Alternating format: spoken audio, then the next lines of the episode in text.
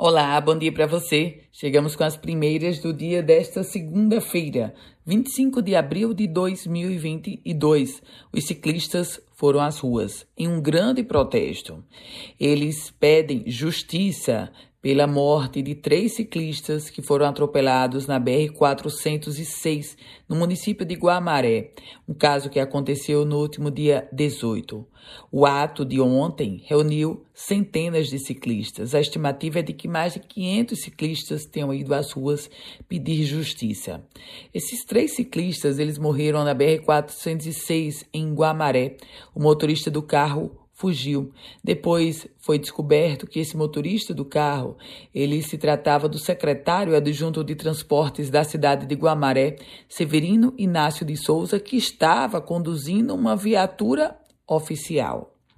Outra informação que eu trago é sobre chuvas porque o Rio Grande do Norte está registrando chuvas quase 10% acima da média esperada para esses primeiros quatro meses do ano de 2022.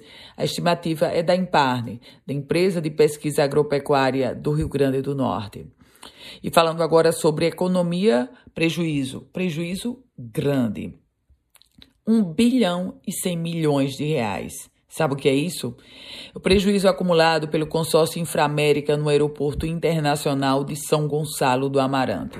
O ano de 2020 havia fechado com um prejuízo de 1 bilhão e 6 milhões de reais. Houve um crescimento de quase 5% e o prejuízo em 2021, o acumulado desde 2014, quando aquele terminal foi inaugurado, o acumulado é de 1 bilhão e 100 milhões de reais.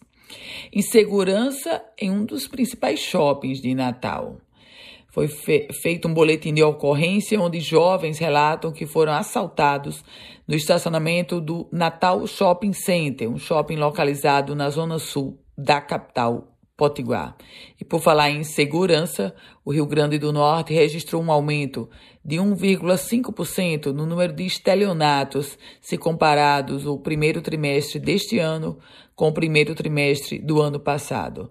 Mas o que chama atenção mesmo é o número de crimes ou de tentativas de golpe pela internet. Cresceu muito no Rio Grande do Norte. De acordo com a Polícia Civil, cinco ocorrências foram registradas entre janeiro e abril do ano passado. Já agora, no mesmo período, aliás, até o iníciozinho de abril, foram mais de 100 crimes decorrentes dos chamados golpes pela internet. E ainda sobre polícia, as viaturas da Polícia Militar do Rio Grande do Norte estão em uma situação deplorável e já causando graves acidentes.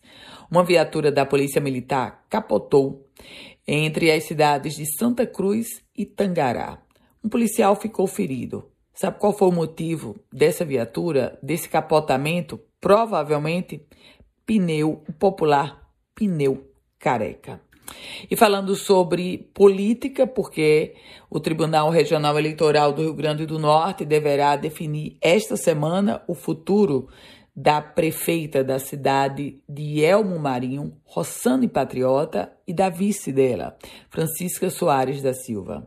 As duas são acusadas de abuso de poder econômico e político a um pedido de cassação feito pela Procuradoria Regional Eleitoral e o TRE deverá divulgar ou deverá proferir sua decisão esta semana.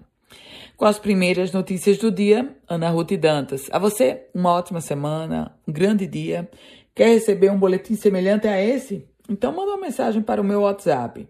É o 987168787. E se quiser compartilhar, fique muito à vontade.